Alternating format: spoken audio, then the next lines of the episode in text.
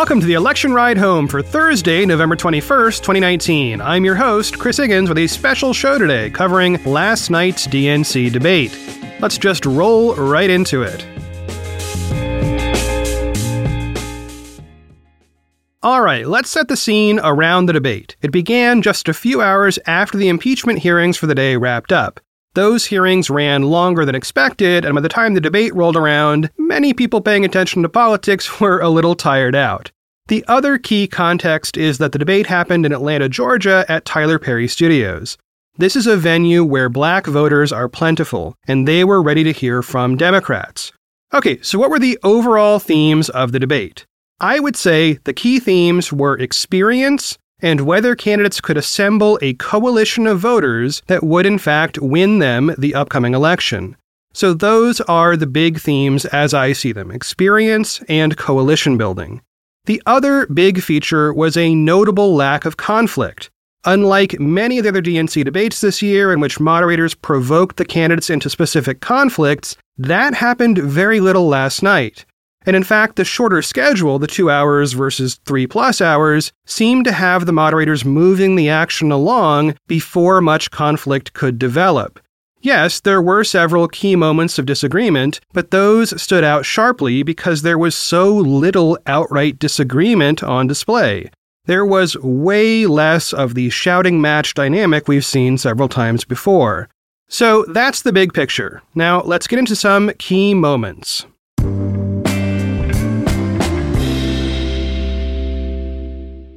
First up, let's deal with experience. This came up repeatedly during the night. In the clip coming up, moderator Andrea Mitchell asks Buttigieg about his electoral history. Buttigieg suggests that the kind of experience he does have in the Midwest as a mayor and in the military is in fact important for the presidency.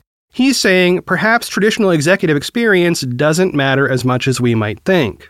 And then Klobuchar comes in with multiple issues. She deals with double standards for women, she highlights her own legislative accomplishments, and she brings up the issue of building a coalition. In her view, the winning coalition includes moderate voters. Plus, she really has written a lot of bills that actually matter and stand some chance of, in fact, passing. We've talked about her bills on this show quite a bit, and one of them also came up later in the night. And then Biden jumps in and does what Biden does. He explains that he has even more experience than anybody else on the stage, both legislatively and in the executive branch. Okay, so in this clip, we get our first big look at the experience question, as well as part of the coalition argument. Listen in. Mayor Buttigieg, let's talk about your record as a candidate. You were elected mayor in a Democratic city, receiving just under 11,000 votes and in your only in your only statewide race, you lost by 25 points. Why should Democrats take the risk of betting on you? Because I have the right experience to take on Donald Trump. I get that it's not traditional establishment Washington experience, but I would argue we need something very different right now. In order to de- defeat this president, we need somebody who can go toe to toe, who actually comes from the kinds of communities that he's been appealing to. I don't talk a big game about uh, helping the working class while helicoptering between golf courses with my name on them. I, I don't even golf. As a matter of fact, I never thought I'd be on a Forbes magazine list, but uh, they did one of all the candidates by wealth, and I am literally the least wealthy person on this stage. I also wore the uniform of this country and know what is at stake in the decisions that are made in the Oval Office in the Situation Room. And I know how to bring people together to get things done. I know that from the perspective of Washington, what goes on in my city might look small, but frankly, where we live, the infighting on Capitol Hill is what looks small. The usual way of doing business in Washington is what looks small. And I believe we need to send somebody in who has a different kind of experience. The experience on the ground, solving problems, working side by side with neighbors on some of the toughest issues that come up in government, recognizing what is required of executive leadership and bringing that to Washington so that Washington can start looking a little more like our best run communities in the heartland before the other Thank way you, around Mayor. starts to happen. Thank you, Mayor. Senator Klobuchar, you said this of Mayor Buttigieg, quote, of the women on the stage, do I think that we would be standing on that stage if we had the experience he had? No, I don't. Maybe we're held to a different standard. Senator, what did you mean by that? First of all, um, I've made very clear I think that Pete is qualified to be up on this stage, and I am honored to be standing next to him. But what I said was true.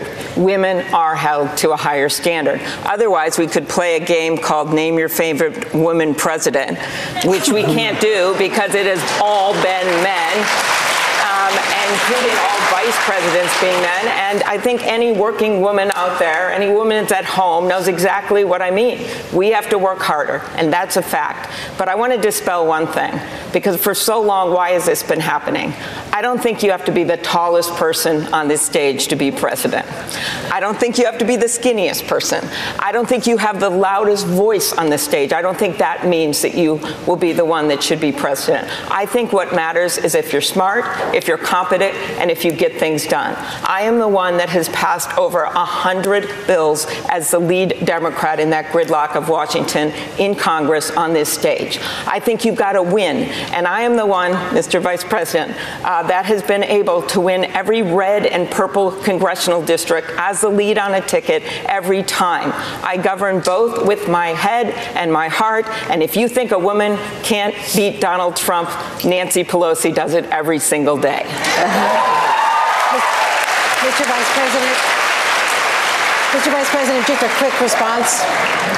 I think a woman's qualified to be president. There's no reason why, if you think the woman's the most qualified person now, you should vote for them. The reason why I think I should be president and be the nominee is number one, I have brought people together my entire career in the United States Senate, I've passed more major legislation than everybody on this stage combined, from the Violence Against Women Act to making sure we have uh, the, the Chemical Weapons Treaty to, de- to dealing with Milosevic, the whole range of things that I've been engaged in my whole career. I've done it. I've brought people together. I'm always told by everybody on here, things have changed. You can't do that anymore. If we can't, I thought the question was initially asked of the senator, how do you unify this country? We have to unify this country. I have done it. I have done it repeatedly. And lastly, to be commander in chief, there's no time for on the job training. I've spent more time in the Situation Room, more time abroad, more time than anybody up here. I know every major world leader. They know me and they know when I speak, if I'm the President of the United States, who we're for, who we're against, and what we'll do, and we'll keep our word. Thank you. Thank you, Mr. Vice President. Ashley. Okay, so there's one more way to look at that clip. We have three relatively moderate candidates with different backgrounds and different kinds of experience. They're all saying they are electable because of that experience, and in some cases, because of where they come from.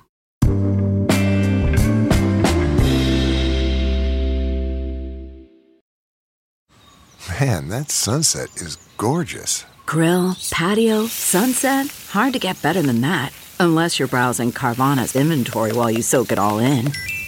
Oh, burger time. So sit back, get comfortable. Carvana's got thousands of cars under $20,000 just waiting for you. I could stay here forever.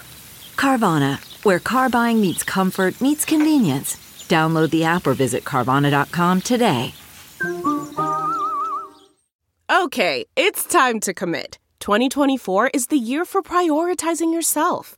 Begin your new smile journey with Byte, and you could start seeing results in just two to three weeks. Just order your at home impression kit today for only $14.95 at Byte.com. Byte clear aligners are doctor directed and delivered to your door. Treatment costs thousands less than braces. Plus, they offer financing options, accept eligible insurance, and you can pay with your HSA FSA. Get 80% off your impression kit when you use code WONDERY at Byte.com. That's B-Y-T-E dot com. Start your confidence journey today with Byte. Now, let's get deeper into the coalition building issue. In this next exchange, Harris is asked about Buttigieg and a mix up about a stock photo. She doesn't seem to want to talk about that. Instead, she gets into the coalition necessary to win the election. So listen for that, and also listen for how Buttigieg responds at the very end. The question comes from moderator Kristen Welker. Listen in. Mr. Vice President, thank you. Senator Harris, this week you criticized Mayor Pete Buttigieg's outreach to African American voters. You said, quote, the Democratic nominee has got to be someone who has the experience of connecting with all of who we are as the diversity of the American people, end quote. What exactly prompted you to say that, Senator Harris? Well, that was asked a question um, that related to a stock photograph um, that his campaign published. But listen, I think that the, it really speaks to a larger issue, and, I, will speak to the larger issue. I, I believe that um, the mayor has um, made apologies for that. Um, the larger issue is that for too long, I think candidates have taken for granted constituencies that have been the backbone of the Democratic Party and have overlooked those constituencies and um, have you know they show up when it's you know close to election time and show up in a black church um, and and want to get the vote but just haven't been there before. I mean you know the the there are plenty of people who applauded black women for the success of the 2018 election, applauded black women for the election of a senator from Alabama. Um, but, you know, at some point, folks get tired of just saying, oh, you know, thank me for showing up and want and, and say, well, show up for me. Because when black women, when black women are three to four times more likely to die in connection with childbirth in America, when the sons of black women will die because of gun violence more than any other cause of death, when black women make 61 cents on the dollar as compared to all women who tragically make 80 cents on the dollar, the question has to be where you been and what are you going to do? And do you understand who the people are? running for president because I believe that we have to have leadership in this country who has worked with and have the experience of working with all folks. And we've got to recreate the Obama coalition to win. And that means about women, that's people of color, that's our LGBTQ community, that's working people, that's our labor unions. But that is how we are going to win this election, and I Senator, intend to win. Senator Harris, thank you. Mayor Buttigieg, your response to that? My response is I completely agree. Now, aside from completely agreeing, Buttigieg went on to talk about his faith. It was a good answer, but it was also an answer that didn't change the discussion much. It was a low conflict answer, like so many during this debate.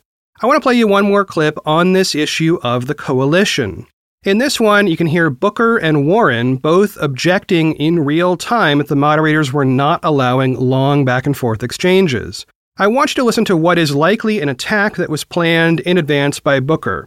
And frankly, at least it's conflict, and at least it's rooted in policy. Although the crack at Biden being high may not be well received by Biden's voters. Still, Booker seems to be asking black voters why they support Biden in such large numbers when Biden's positions on issues affecting them don't necessarily match up with their own positions on those issues. This began after discussion of the wall on the US Mexico border. All right, listen in. Thank you, Senator. Senator Booker, a quick response. Look, I want to be quick on this because I'd like to get back to something that wasn't included in. Is so would we all. Absolutely, absolutely. If the if this is not effective, we see people cutting holes in his wall. His wall, what he brags about, is just wrong. We need to have policies that respect dignity, keep us safe and strong. I, I wanted to return back to this issue of, of black voters. I, I, have a lifetime of experience with black voters. I've been one since I was 18. Um, Nobody on this stage should need a focus group to hear from African American voters. Uh, black voters are pissed off and they're worried. They're pissed off because the only time our issues seem to be really paid attention to by politicians is when people are looking for their vote. And they're worried because the Democratic Party we don't want to uh, see people miss this opportunity and lose because we are nominating someone that doesn't isn't trusted, doesn't have authentic connection. And so that's what's on the ballot. And issues do matter. I, I have a lot of respect uh, for, for the vice president. He has uh, sworn me into my office as a hero. This week I hear him literally say that I don't think we should legalize marijuana. I, I, I, I thought you might have been high when you said it. and, me tell you, because, because marijuana, marijuana, marijuana in our country is already legal for privileged people. And it's one, the war on drugs has been a war on black and brown people. And so let me just, let me just say this.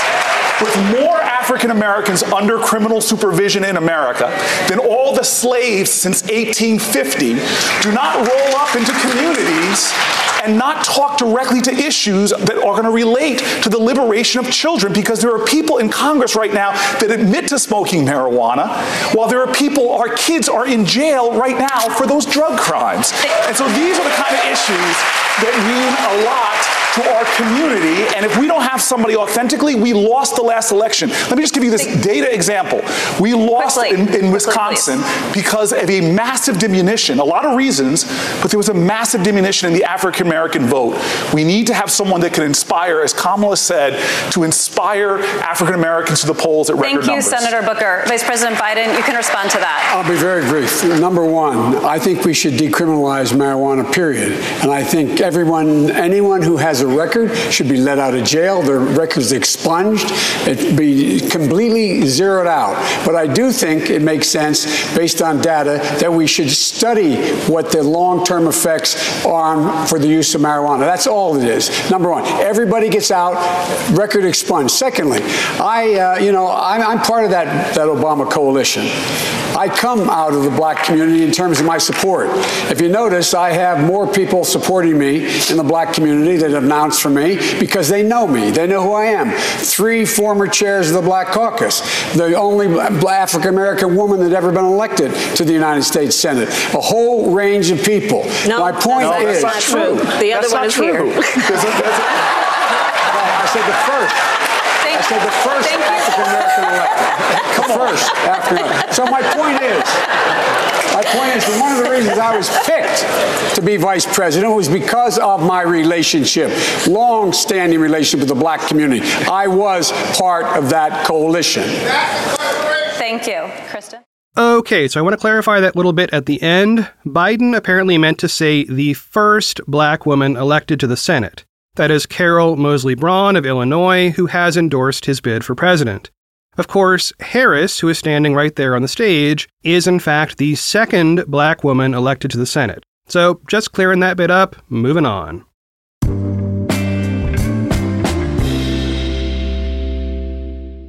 Yesterday, I reported that former Secretary of Housing and Urban Development Julian Castro asked a question on Twitter. He wondered whether this debate might be the first to actually ask a question about housing policy. Now, Castro did not qualify for the debate, so he wasn't there. And, of course, here comes the housing question. In this case, moderator Kristen Welker put the question to Tom Steyer. Throughout the night, Steyer emphasized his focus on climate change, and he mentions it briefly here too. But he also gets at the fact of housing as an issue of equality, that the location of housing makes a difference, and so does its cost and the manner in which it is built. Listen in. Mr. Steyer, millions of working Americans are finding that housing has become unaffordable, especially in metropolitan areas. It is particularly acute in your home state of California and places like Los Angeles and San Francisco. Why are you the best person to fix this problem? When you look at inequality in the United States of America, you have to start with housing. Where you put your head at night determines so many things about your life. It determines where your kids go to school, it determines the air you breathe, where you shop, how long it takes you to get to work. What we've seen in California is as a result of policy, we have mil- millions too few housing units. And that affects everybody in California. It starts with a homeless crisis that goes all through the state, but it also includes skyrocketing rents that affect every single working person in the state of California. I understand exactly what needs to be done here, which is we need to change policy and we need to apply resources here to make sure that we build literally millions of new units. But the other thing that's going to be true about building these units is we're going to have to build them in a way that's sustainable. That in fact, how we build units, where people live, has a dramatic impact on climate and on sustainability.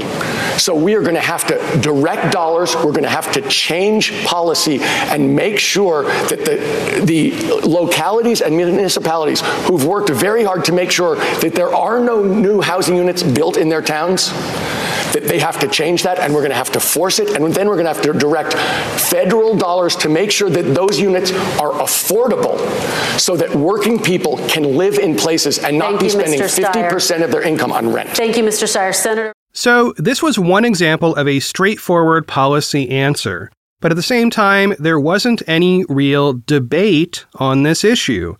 After Steyer finished his answer, Warren jumped in to agree, but also emphasized that redlining has increased segregation and prevented people of color from building wealth through owning homes, and that the federal government plays a role in that by subsidizing home loans. Then Booker jumped in to speak to his experience as a mayor and a tenants' rights lawyer. He agreed with much of what had just been said, but added his own experience. And then, before anybody else could get in on the issue, the moderators cut it off and went to a commercial break.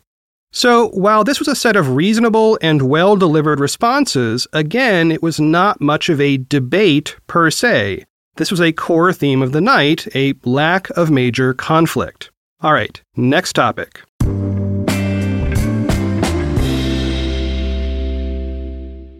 And next up, let's hear from Andrew Yang. He got the least talk time of the night at just under seven minutes. This does fit a pattern of Yang being at the bottom of the talk time rankings. At the top last night was Warren with more than 13 minutes. I suppose the good news for Yang is that of the little time he got, every response was memorable. He made several very well received jokes, and he responded to policy issues with clear and straightforward answers. So I'm going to play a clip here of Yang responding to a question about paid family leave. To my knowledge, this is actually the first time we've heard this issue brought up in any 2019 DNC debate so far. Moderator Ashley Parker speaks first. Listen in. We now focus on an issue facing many Americans childcare and paid family leave. Here in Georgia, the average price of infant daycare can be as much as $8,500 per child per year. That's more than in state tuition at a four year public college in Georgia. Mr. Yang, what would you do as president to ease that financial burden? There are only two countries in the world that don't have paid family leave for new moms the United States of America and Papua New Guinea. That is the entire list, and we need to get off this list as soon as possible. I would pass paid family leave as one of the first things we do. I have two kids myself who are four and seven, one of whom is autistic and has special needs, and it's breaking families' backs. We need to start supporting our kids and families from the beginning because by the time they're showing up to pre K and kindergarten, in many cases they're already years behind. Studies have shown that two thirds of our kids' educational outcomes are determined by what's happening to them at home.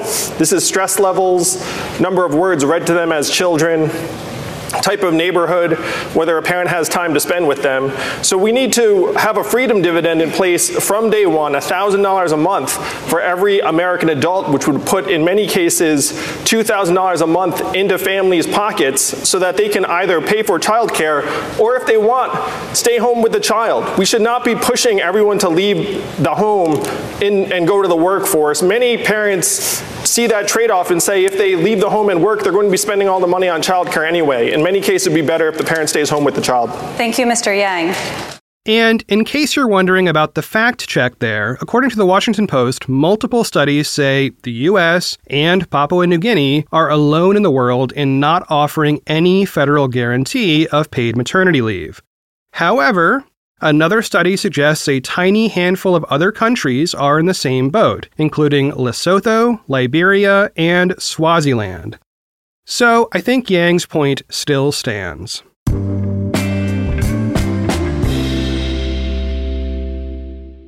And now for my closing remarks. While I don't have any viewer numbers yet, I suspect that this will be one of the least watched debates of this primary cycle. For one thing, it was only aired on cable, and that tends to restrict the audience quite a bit. But also, this is the same set of candidates we had last time, minus two from Texas. Furthermore, the news cycle is massively dominated by the impeachment inquiry, which makes it less likely, in my opinion, that your average viewer is going to stay up until 9 p.m. in order to start taking in even more political news. This was not a badly run debate, it's just a debate that might not matter very much. It was well moderated, and it touched on issues that have not been brought up enough. I'm looking at you climate change and housing and Saudi Arabia and paid family leave but I sincerely doubt it moved the needle much for voters. If you went into this debate liking a candidate, you probably left liking that candidate just as much. So I was left with a ho hum feeling. Candidates gave pretty good answers to pretty good questions. But were those answers enough to shift support away from somebody else? I doubt it, though of course that's what polling is for, so we'll watch for that in the coming days. The one candidate on that stage who is in severe jeopardy of not making the next debate is Booker. He currently has none of the required polls, though he does have the donors he needs. He has about three weeks to get four qualifying polls. If this performance, plus that super PAC I told you about last week that he doesn't approve of, but is advertising on his behalf, can't get him another few percent in the polls, that will probably be the end of his campaign. Well, that's it for one more episode of the Election Ride Home. I have been your host, Chris Higgins. You can always find me on Twitter at Chris Higgins. Tomorrow we'll be back to our regular format, and there is plenty of news to cover. There are some policies mentioned in last night's debate that deserve a summary, so we will dig into those. And there's, you know, some stuff happening in the impeachment inquiry. As always, thanks for listening, and I will talk to y'all tomorrow.